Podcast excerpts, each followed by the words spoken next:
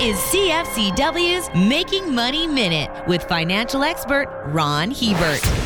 One of retirement's challenges is having continual access to enough cash. You need this to tide you over when real estate and stock markets are down. No one wants to sell off assets when prices are depressed, forcing you to take a permanent loss. One way to prevent this is to keep five years' worth of retirement cash flow in fixed income investments like bonds or GICs. By doing this, you'll make sure that you have enough money coming due from sources where the principal is guaranteed when you need it. So even if a bear market lasts a couple of years, cash will be available. For more information, listen to our Making Money show hosted by Ron Hebert and Gord Whitehead at letsmakemoney.ca or cfcw.com.